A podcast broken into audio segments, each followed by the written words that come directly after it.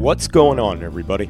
This is Sean of Ross Like Music. And this is the Super Sunny Show. I'm La Molly. This is Blue and Green Radio. Party people, this is Mr. V of Confessions of a Curly Mind, broadcasting through Blue and Green Radio. You're listening to Steve Williams at uk5.org. Welcome to the Blue and Green sessions. Ride the vibe with DJ Ronnie Ron. Cosmic, Cosmic Radio.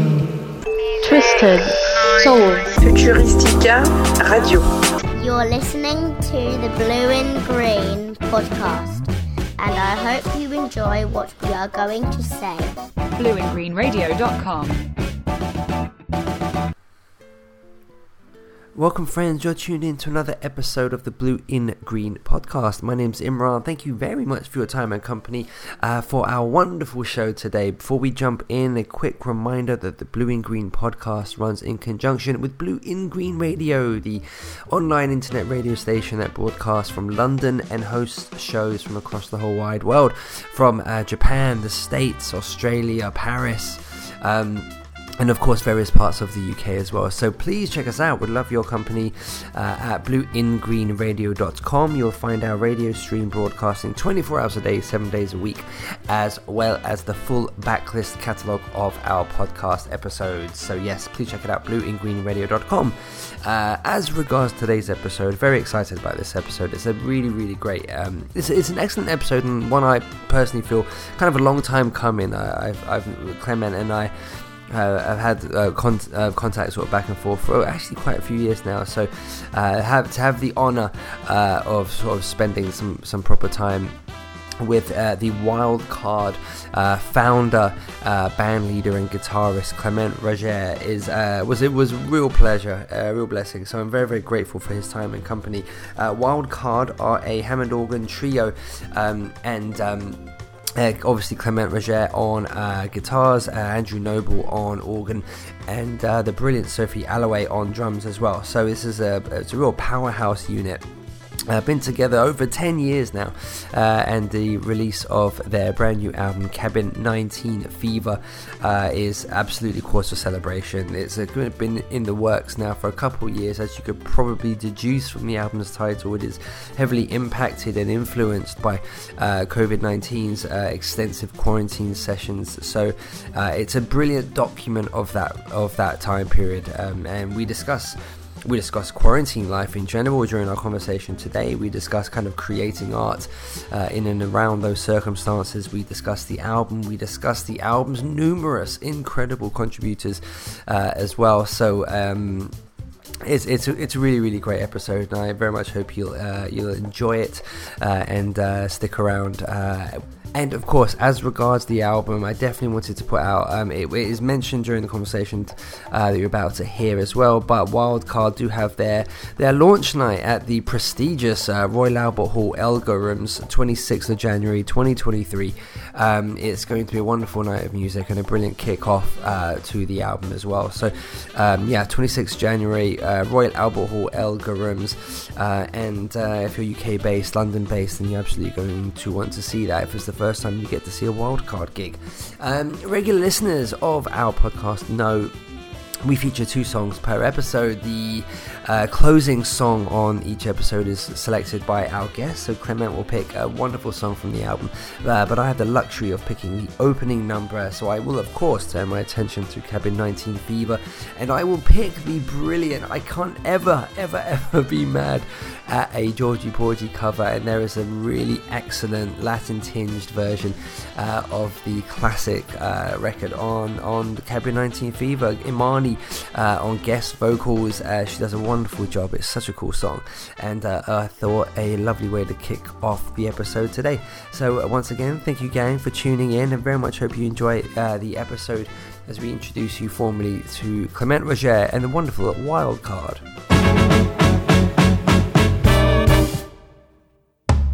It's not your situation. I just need contemplation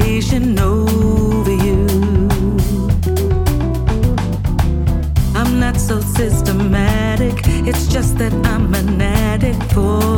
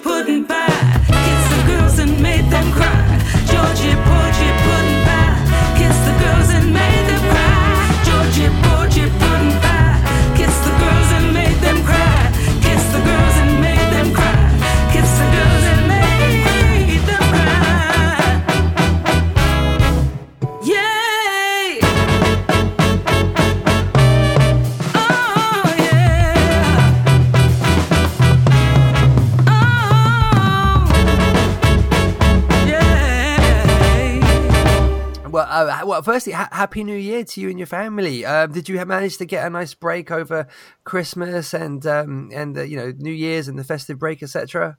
Yeah, yeah, that was fine. Like uh, we managed to actually, uh, as you can hear from uh, from the accent, I'm uh, obviously French. So Yes. we this year we went back to uh, Oh, lovely. we yeah, for for Christmas in Paris and Normandy. That was nice. And um, New Year's was like you know a bit of work, like New Year's Eve gig. And um, yeah, it was always it was quite relaxing. That was nice, especially after the madness of November and uh, first half of December, as it always is at that time of the year. Uh, no, that's all good and ready to uh, start again, um, like a full on from Monday. Amazing. So it doesn't sound like you had a huge amount of time off if you were already performing New Year's Eve and everything. Uh, yeah, no, I have actually. This this week has been uh, nothing, and um, and the week in between Christmas and New, New Year's Eve uh, there was nothing either. So that's it's been quiet, not nothing, nothing, but uh, quiet. Right. And uh, but yeah, as I said, like it's starting back like a full on. Yeah. And you say starting back, I imagine there's there's quite a lot of work to do with the release of your wonderful new album, obviously due out at the end of uh, this month. Um, January, yeah. You must, yeah. Is, is what is this part of the process like for you? Do you? Well, actually, my my first question is, um, do you get nervous still? Uh, when you come to release new music, or are you kind of just always excited for people to hear it, or does the reaction, does the the thought of how they'll respond to it, does it still make you nervous at this stage? Yeah, I, th- I think any, yes. The, short answer is yes. Still, uh, still nervous. Um, but if you if you want an opinion, I think everybody is if everybody is trying to sound uh, blasé about like uh, releasing new music and saying like, oh, you know, um, people like it or not. Yes. I, I find it extremely hard to believe. Yes. Uh, obviously, I, I mean, I'm too old like to um, to expect like some um, some uh, how do you say that some um, recogni- rec- recognition from your from my parents, for example. But obviously, if you, if you put some music out there, you expect at least like um, a certain amount of people, including press, including your peers, and including more importantly, your audience to uh, to uh, to have um, to receive to receive it like in a in a positive way Mm. because it's, it's a lot of time. It's um, every artist, whether it's music or I don't know, painting, uh, anything, anything which is like um, in, in, artistic fashion, it's like uh, you put a lot of yourself in it. So yeah, you ex- you expect at least people to, to check it out and at least not to dislike it, Yes. even if you don't like it that much. So yes, absolutely, yes. it's a difficult position i suppose to to find yourself in as an artist as you say because you know you are compelled to create. And i think that many times goes hand in hand with wanting people to hear it or see it or read it. Um, and obviously that comes with an element of of judgment. And um, you have to leave yourself open to to what that reception is going to be isn't it? Absolutely. I mean, that's let's face it. Like all performers, as you said, like uh, seeing it, reading it, and um, even eating it. I mean, even chefs yes of course. absolutely. Yeah uh, it's creation. And um, what was I get- getting on with that? Yeah, no, the, the, the point is like we, we all plus or less egocentric, uh, not egomaniac, but uh, we, we, we all have quite a big ego. To put yourself on a stage or to put yourself uh, in a studio to record your music Mm. or your creation or your food or your book, uh, you somehow have to um, think that you have something to offer, and most of us do. Um, but as long as you are in a safe space, which is like uh, in the creation mode and um, and the space of like uh, yeah, just creating, that's one thing. But when you're in the other space, which is putting the cap of the promoter, putting it out there, uh, whether it's a CD, new music, or new uh, live show, um, then then it's you know you can you can have some some good surprise and some uh, some surprise shortly. Yes, Yes, sure. you made an interesting distinction between egocentric and egomaniac. That's a very interesting thing to kind of well to differentiate between because I suppose me being in a situation where I get to talk to people like yourself um, and uh, about art that you've created, and it, it can be very very interesting talking to someone who if, as regards the concept of ego, and where it's a case of I create because it's in me and I have to. I'm compelled to do it. If I could remove myself from from it in terms, you know, it's not about me getting accolades per se. It's about I have to create and I have to put it out. But it, and sometimes people do that at great expense in terms of anxiety and nerves. And it's it's always interesting the concept of how ego fits into that whole process. No, absolutely. Like, and uh, yeah, it, we all have egos, especially when you're when you're in the, as I said, like putting yourself on the limelight. Mm. It's like you have to have an ego, and usually if you do it, it's because you have one. There's nothing wrong with that. You just don't want it to to be um, to be too big and to uh, get in the way of the process of um, of um, creating a show, creating some music, getting on with other musicians, getting on with um, with with the rest of the the, the people in the business because well, usually the, the word goes fast when you have somebody who's like a as his or her ego like um, too big. Yeah. Well, it becomes really quickly very annoying. So Yes. yeah, it's a balance, like everything. Yes, I, I think in many ways that sort of ties in to your your fantastic new album. I love, love, love the album title. Um, I obviously have, I, I suspect uh, Cabin 19 Fever is a reference to COVID's quarantine kind of process. Is that right? You are correct. It's you are right. it's a great album title. Um, because it says so much. Obviously, you, you kind of you date it in in terms of it. It was obviously during that COVID kind of process, cabin fever, that element of just being stuck indoors and not being able to get out. I mean, how how big a factor did did that impact the kind of the creation of the album? Certainly within its recording process, I imagine. Oh, massively. I mean, that's why that's why I called it like that. Yeah. It's like like most um, like most music. I mean, I know you spoke to uh, to a f- quite a few musicians who, who were extremely active during that. Like like um uh, like my friend Alex Hitchcock, for Mm. example, or others. But like uh, most musicians have been um, really creative during that time. So have I. But one one thing that happened there was that um, that element at the beginning of like um, it's not ju- I don't know how to say that. It's, I don't want to fall into the category of like, uh, oh, you know, performing is my life. If I don't perform, I'm like, uh, well, if you don't perform, in many occasions you can't perform. It's really unpleasant. It's much better to be able to perform. It's not just that. It's like, um, it's also like I'm teaching a lot. Like, um, like on Monday, I'm starting back my uh, my days teaching in school and private lessons. Oh, wonderful. Yeah, yeah, and, and um, so uh, I'm out all the time, and I'm a people's person. I like people. I like speaking to people. I like, yeah, I really like it. And suddenly being s- stuck indoor, so that was my partner and my two um, my two teenagers, and um, yeah, that was that, that was really intense. And the point is, my um, creativity once when we started, when people started to do those um, those uh, homemade video and homemade recording with uh, with other musicians. Yeah. I did jump on the wagon. I did a couple um, with, uh, but the first one actually was Cabin 19 Fever. That was the first one we did. All right. That was with uh, Graeme Flowers, Leo Richardson, which are like a regulars of Yes. um, the wildcard lineup, and obviously like um, the other two uh, out of three, which are um, which are Sophie Alloway on drums and uh, Andrew Noble on Hammond organ. Yes. Um, so I did learn. So lots of people, um, maybe you are, I'm sure you have, uh, but many people uh, have learned new skills during that time as well. And one of the, one of them was that I've learned how to do some uh, decent videos with a with a with a with a um, how do you call that a, software called uh, Adobe Premiere Pro, which is quite complex. Mm. Uh, to this day, I think I'm still using about like five or six percent of the capability of the um, Right. the, the software. yeah.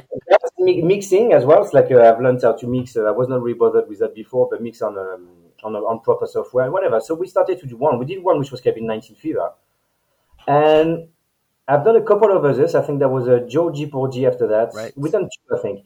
And after that, I realized I was like, oh, hold on. Everybody is at home, like I am, free, not touring. And I was like, let's call, let's call the big fish. You know, like the big fish, the big fish in the um, in the in the big pond, the big pond, like uh, across the um, across the pond.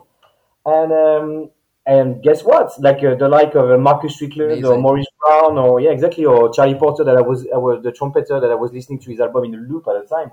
Um, yeah, for a, a very reasonable fee, and um, for basically they were all very up to uh, to record some music. So we did record like uh, some music with 14 guests. a lot of guests. So that's yeah. So Cabin 19 Fever is really, really like um, it's it's pretty, pretty much like a I won't say a lockdown album, but seven out of ten tracks have been recorded while in lockdown. So, uh, what, how much of so it was just the other three where you were with the uh, with Sophie and Andrew. Did you all record your parts separately as well?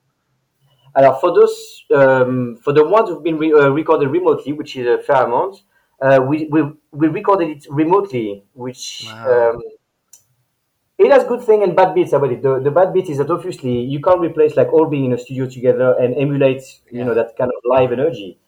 On the other hand, that means that I had to write differently.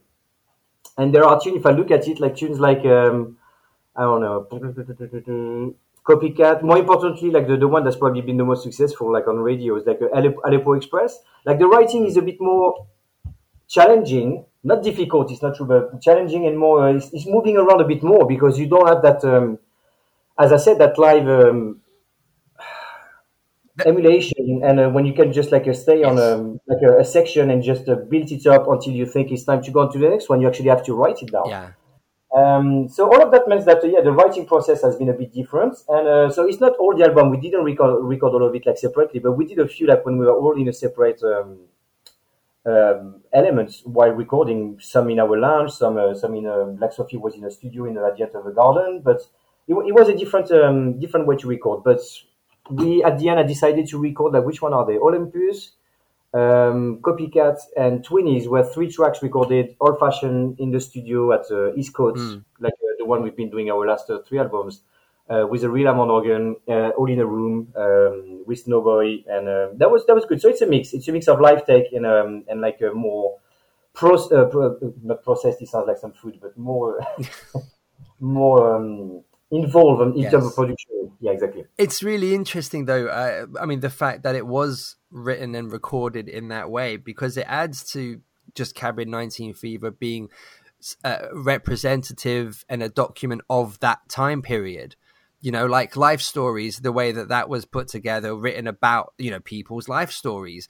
And that was, you know, that was it, that constituted that album's creation for Cabin Yeah. 19 Fever, it wasn't just an album you thought of during that period and then all recorded together. The fact that it was recorded completely differently to every other project you've worked on, it adds to it in, in many, many ways, I think.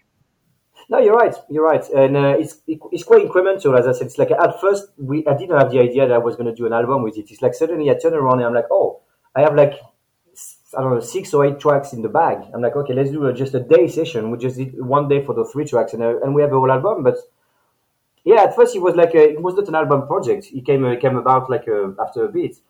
Um, but like like the other albums, like Life Story, like uh, Beast from the East, um, I do believe in stories, and every single track, every single one, without exception, has a story behind. There's always an inspiration behind the behind, behind the tune, basically.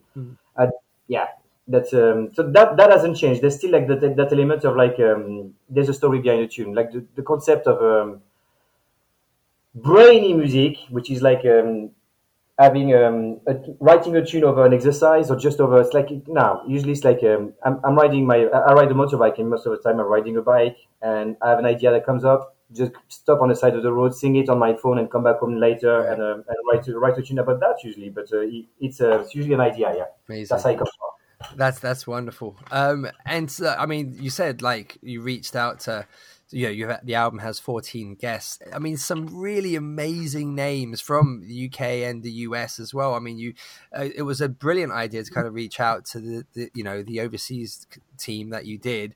Um, but there's a wonderful UK contingent, Rosie Turton uh, as well, who's always fantastic. Binker Golding as well. Were these people you connected with in the same way, or did you happen to have? Um, did you know them more from performing in London?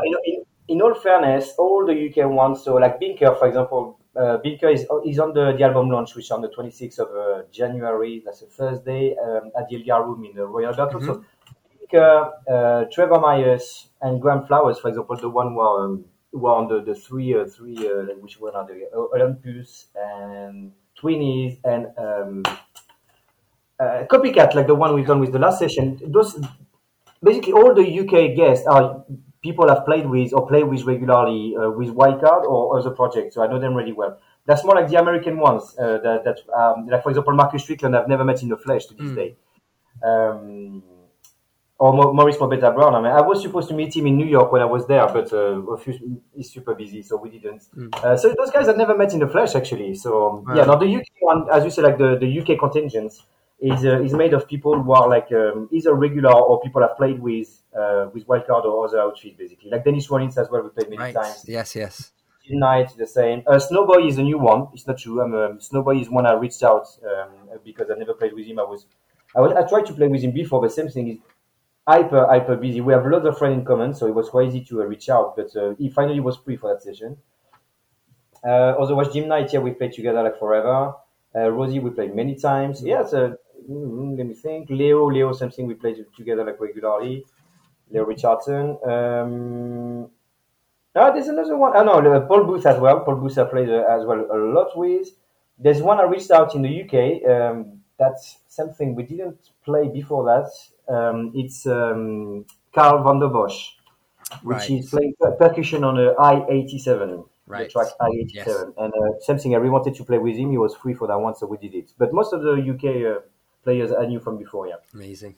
Uh, regarding that kind of quarantine period, uh, obviously you you guys, you know, you perform a lot. You've got the the Ronnie Scott residency that you've you've had for some time as well. Like, what were your, you know, when you weren't able to perform and you know i think i think if i remember correctly the first lockdown was was pitched as like two weeks or something like that and then it became months and months and months what was your your thought process during that time uh, outside of the album just in terms of like were you getting you know very concerned that you may never be able to perform again or you know what was your kind of thought process how were you dealing with that Well, it's, it's a very good question. I think it's a question you can ask to anybody, and everybody will have a different answer. I w- uh, my answer would be straight straight away. My answer would be like there was a thought process at the beginning, and then there was a thought process like uh, probably towards the second or third lockdown. I think we had three in the UK, if I remember.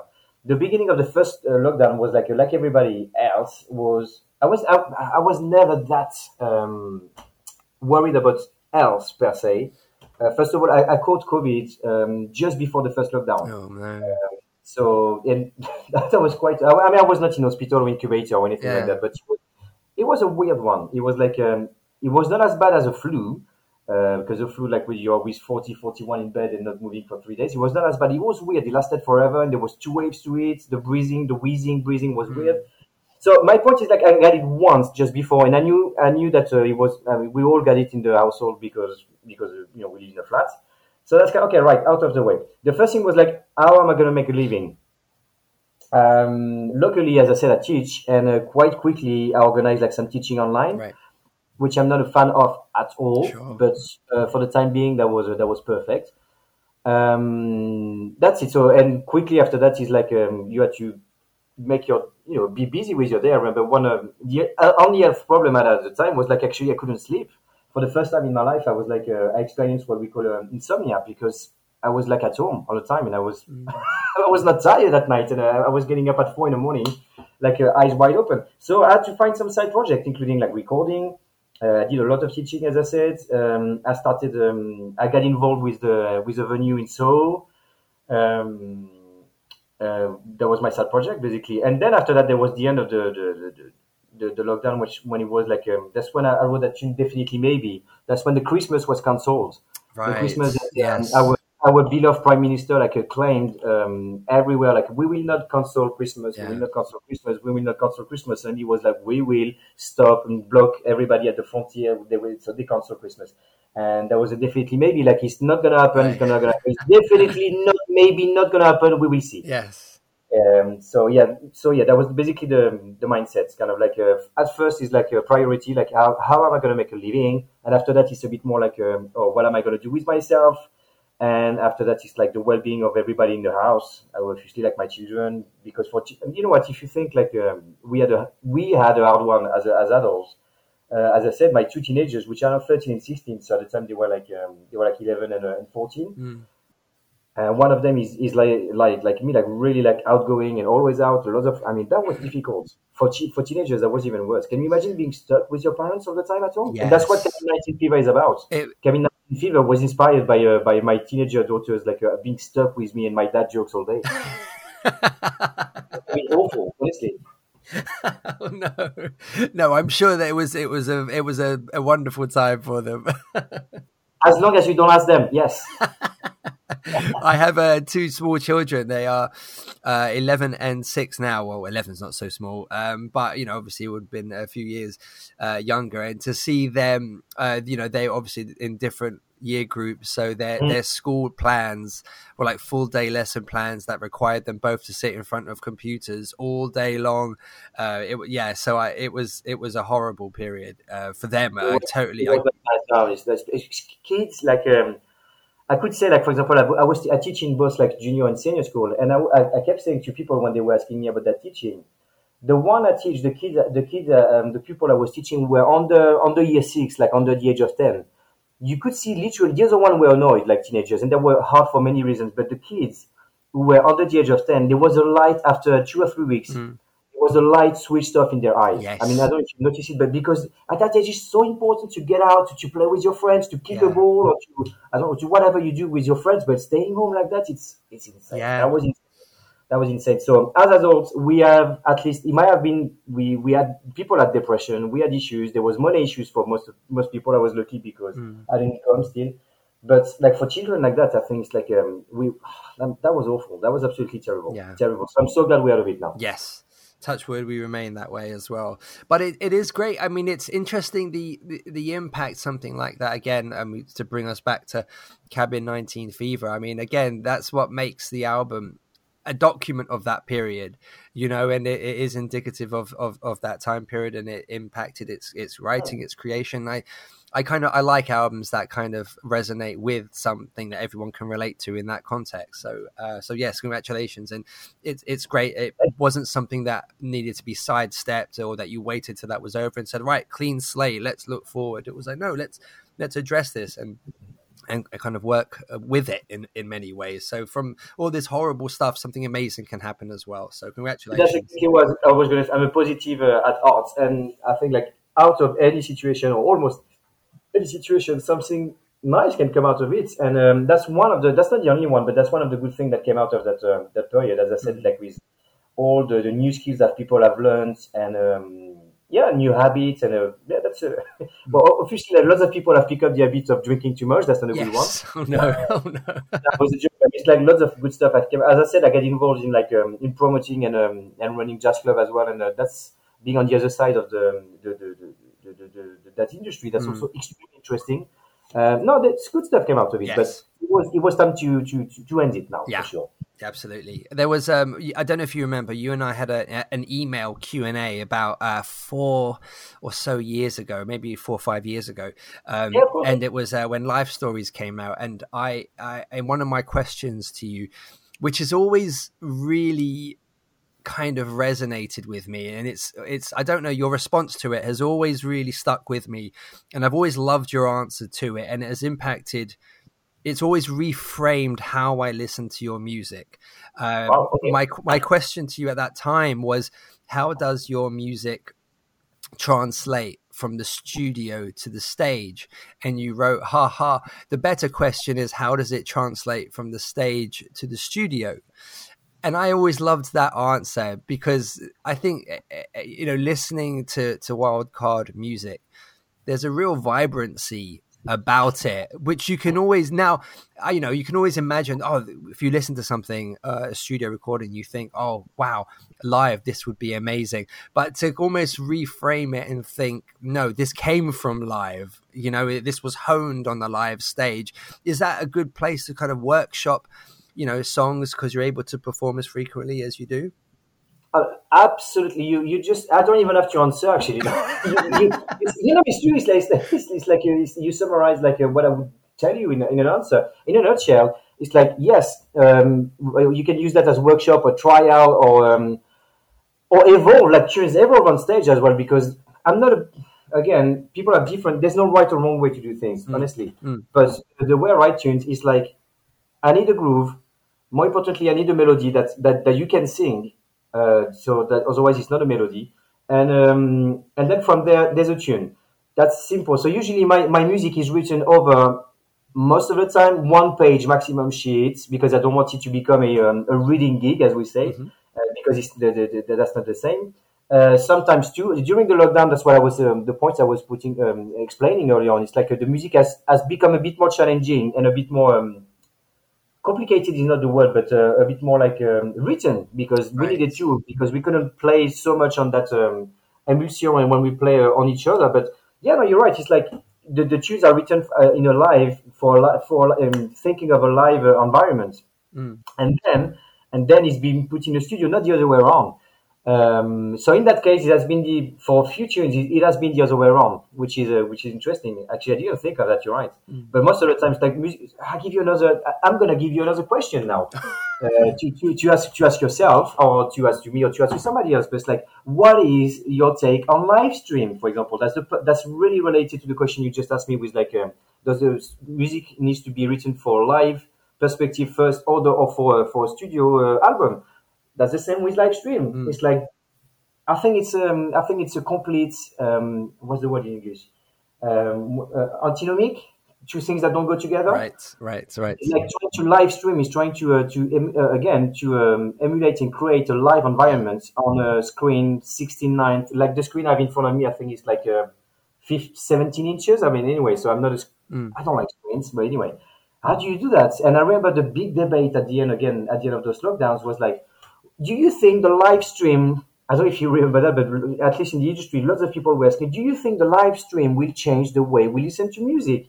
Will it kill, will it kill live music? Well, duh, no, because it's not the same thing. Anybody who's been in a, in a club, whatever is the style of music, again, whether it's jazz, whether it's rock, especially rock actually, um, pop, funk, ska, whatever, classical music, when you go and see an opera or symphonic orchestra and then sit down and listen to, to it in your lounge, I mean, that's, that's night and day you can't replace it. And I think that's a bit the same with the studio and the and the live. It's like um, you can try to emulate something good, but uh, that's that's that will never be the live music experience you can uh, you can have, especially with good musicians. You know that I I 100% actually I 99.9% agree with you. I I couldn't dispute anything. But the one the one thing I can say is I have a, uh friends of mine in uh, New York. They're a they're a jazz improvisational band.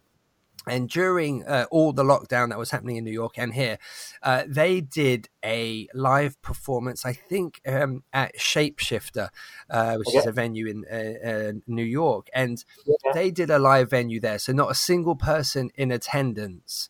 Um, there's no audience there at all. It was literally them on there on that stage, and any people there were there to, you know, facilitate the recording and and things like that. And I tuned in. and I think um, I, I, tuned into it live. I I, I paid the the fee, and it was um it was about midnight in the UK that it started, and I couldn't dispute anything that you've you've said. You are hundred percent right. The energy that we as the audience get from you, and is is you know the same as you get from your your a bad crowd will probably influence how you play. Sometimes you're like, oh no, we're not really, you know, it's a connection between the two people on on the, yeah, stage. You have, you have to, absolutely, you have to play the crowd. Yes, and yeah. but you know, tuning in live at midnight you know to to them and you knew it was happening at that point. In a weird way there was an intimacy to it almost like they are playing for you. Do you know what i mean? If you were watching them in front of a crowd of people then you would just feel like oh i'm, I'm missing out. But the fact that they were playing live and there were obviously lots of people tuned in from around the world really. And it's, it's it's very bizarre but just in that quarantine period there was a strange intimacy about it. Does that make sense yeah, yeah, I've had that before. Um, I mean, you you're talking about the the, the, the, audience who feels like uh, quite special because they yeah. you know they are they're here at midnight, and that, that's a very specific um, case. In that case, okay, right, fair enough. Mm. Um, what I've experienced is like what many musicians in New York as well have experienced, which is like I've done. I think I think if I remember right, I think I've done four or five, four. I can remember of four um, live stream, two at the 606 Club with Wildcard, right and two with uh, with good friend of mine. When we one for there was for Valentine's Day and one for um, I can't remember. It might have been. I can't remember which one it was, but there was like a more of um, play standards and have, have, have fun with friends, uh, good friend, musician friends. Uh, that was Johnny G, if I remember, Peter Savizon. I, I think it was Joe Bickerstaff on piano. Yeah. And anyway, so in, in every case, especially the one at the 606, the 606 Club, I mean, I don't know if you're familiar with that venue. Uh, uh, yes, uh, just uh, yes, I am. Yeah. yeah. I did some stuff for them recently. Actually, yeah. It's like a, it's it's a great club. It's like yeah. um, I think it's 100 capacity, basement jazz club, always super vibey, usually well attended, and twice being playing in front of walls. The second time we played, even the even the, the video people were doing it remotely. Believe it or not, they were like in Surrey sometime somewhere. So we didn't we didn't even have some uh, some camera operator. So that was playing to nothing. You have nothing back from your yes. having feedback from the audience is is very underrated, yeah. and that's the first time I ever done. It's not even playing in a studio, rec- um, a re- re- rec- oh, re- rehearsal studio, which you know what the deal is. When you play a gig like that, you have to build an atmosphere, you have to build some solo, you have to build a, a show even, mm. and you're talking to a light like uh, far away in the um, a red light. That's the red light syndrome, as, as we call it almost. Mm. Like, but there's no feedback. That's ah, that must be horrible. I, I understand. Yes, from, from your point, I totally understand that. Yeah, unnatural. And I, I had the discussion with so many musicians, all the ones who've done this live stream. Again, it's like uh, when there was nothing else going on that's better than nothing that was an income from the and there was also a, way to be out there to, uh, to have your name out there to put your music out there but it's like uh, giving the choice nobody would choose i mean i remember like steve gave me like the, the second um, second um, live stream we've done that he did it the week before everything reopened. I was begging him. I was like steve please give us a gig when everything is reopened. He was like, oh, listen, you know what? I need to fill the gap. I would like you to do it. I and it was fair. Like, he gave us another gig after that, like two months after, whatever. Um, but yeah, no, I was literally begging him. I was like, Steve, don't give us a live stream again. He was like, yes, please. uh, I didn't want to do it again. I don't know. Yeah, no, I, I completely understand. That would be two completely different processes. It would be like a stand-up comedian doing a live stream. How terrible would that be?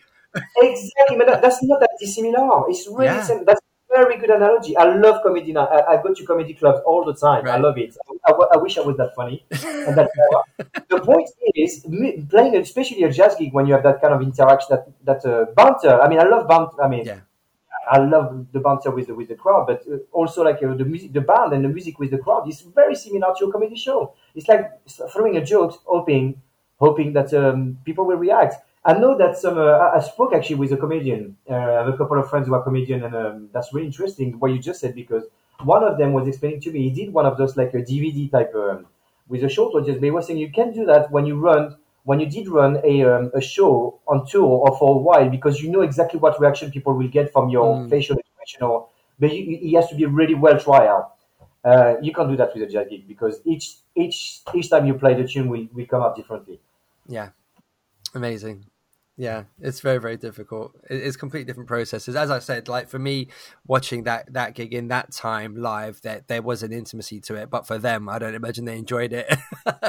so, I mean, uh, just as you say, people are different. Yeah. But I mean, anyway, so that's that's all very not very positive. We keep talking about those lockdowns. It was far away. Now it's gone. Yes. We are in the in the real world where people can go out and see live music and shows, and that's cool. Yeah. Wonderful. Um, apart from your um, uh, Cabin 19 Fever, your wonderful album, which is, you know, uh, a, a, really incredible uh, uh, effort, it also marks, uh, in many ways, your long-standing relationship with uh, Sophie Alloway, as we briefly mentioned on drums, and Andrew Noble, your organist. I mean, you guys have exceeded more than 10 years as a performing and recording unit. So, congratulations. Um, where did you guys initially meet and connect?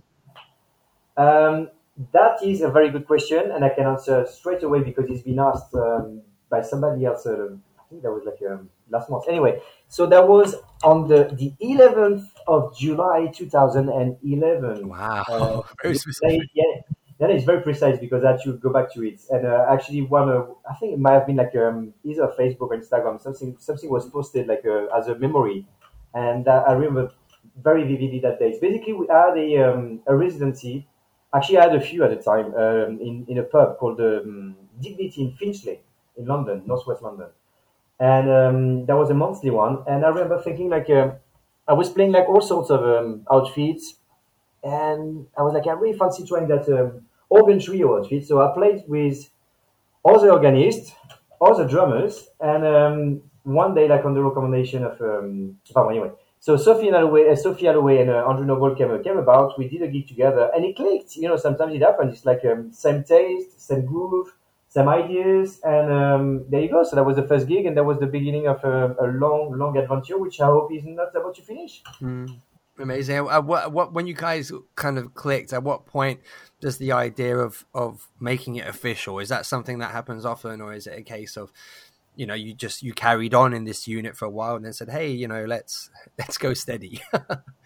Well you know in all fairness one of the reasons it lasted for so long and, and i think it might last for for even longer is because it's it's um, so there's the three of us right? Um, i have rules like i don't beat a gig uh, wildcard if i don't have two out of three. Right.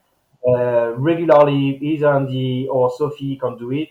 I mean i have to be able to do it to, to do it uh, the gig. Um, the other thing is it's it's kind of a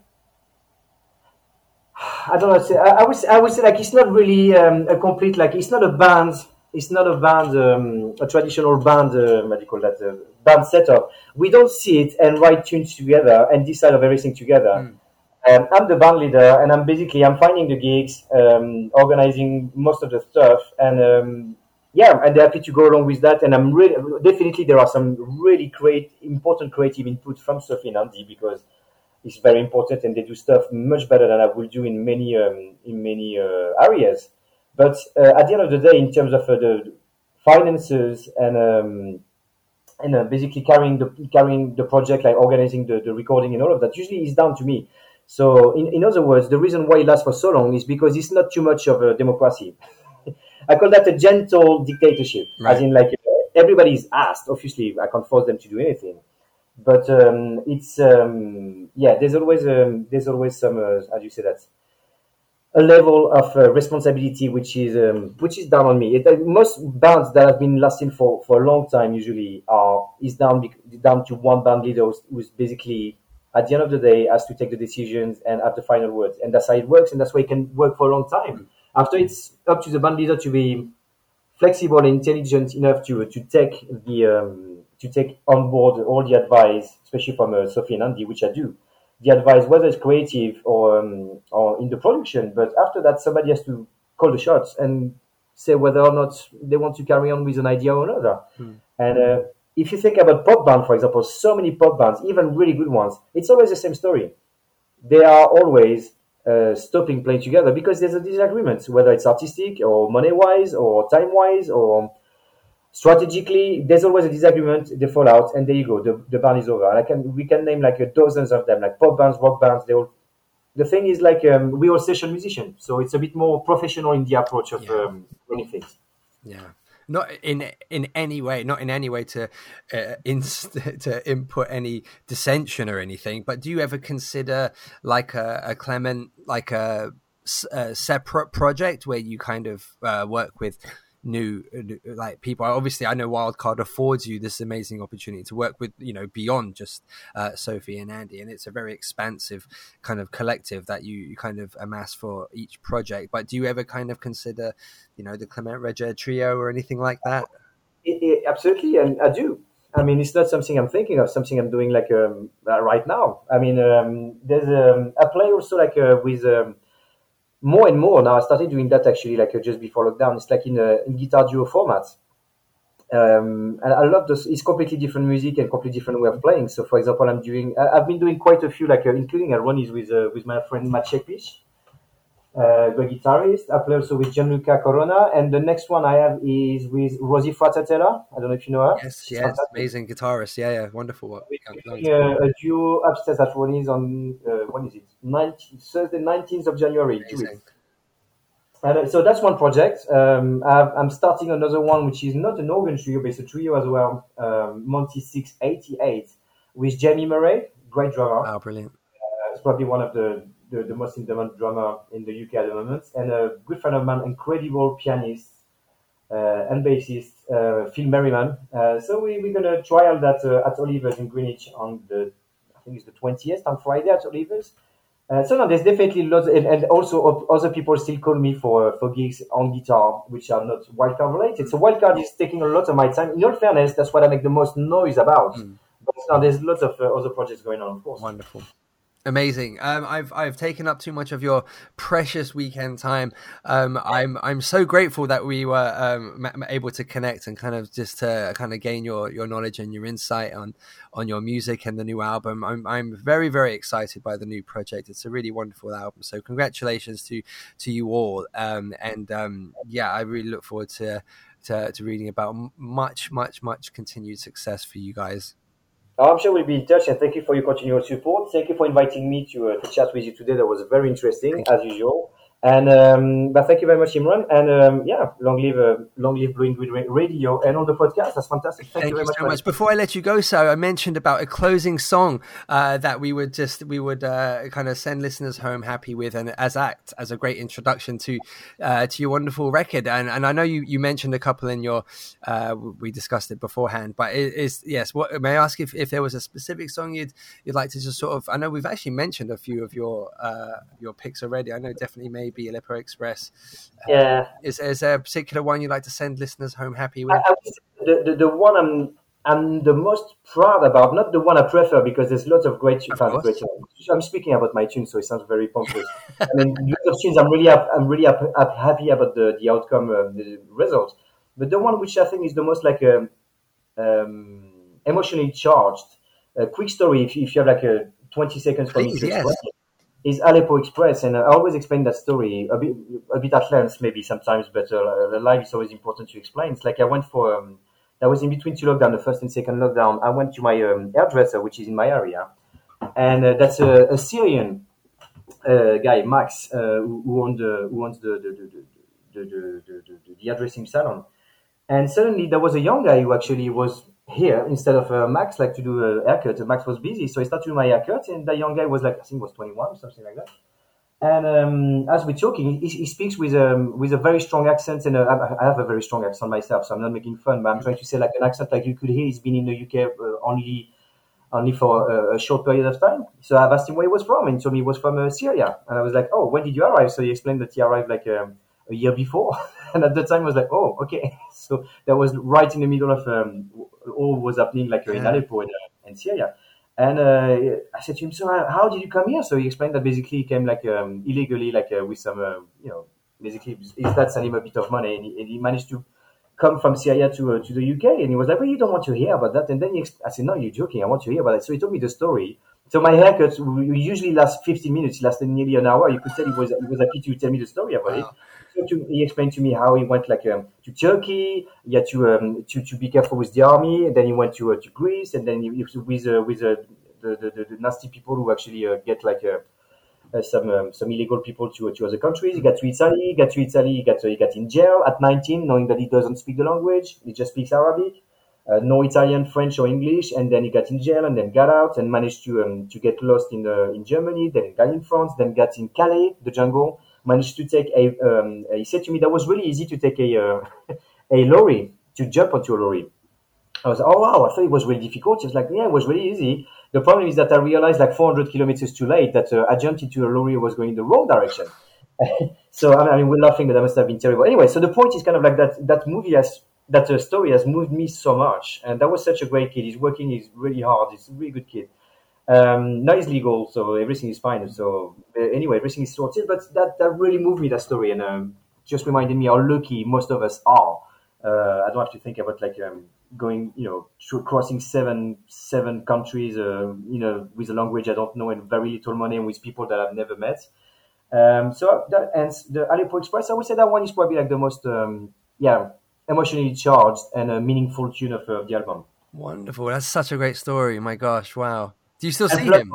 Plus Marcus Strickland uh, he was like, yes, And the great Marcus Strickland is on it as well, yes. It great. So yeah, yeah, absolutely. Amazing. And you still see him, you said? No, we no we recorded two uh, tracks on that album. beg your Um, I've never met him. That's why I said I've never met him. I would love to. No, no, I but, beg, I beg your pardon. The, the hairdresser, I mean. Oh yeah, sorry. Yes, when Marcus, I'm like, yeah, I have a coffee with him every Thursday morning. I'm joking. uh, yeah, no, he, he does my hair. He's still here. He does my hair every every month or every other month, whatever. Uh, whether I decide to look like a hippie or not. Um, but you know, usually I see him, I see him regularly. He's good. His English is much better now. He's happy and uh, he's working. And as I say, he's really hard worker. He's a good kid. Brilliant. It's great. So um, that was yeah, that was the story with Aleppo Oh, Express. Wonderful. Thank you so much. That's such a great story. That's brilliant.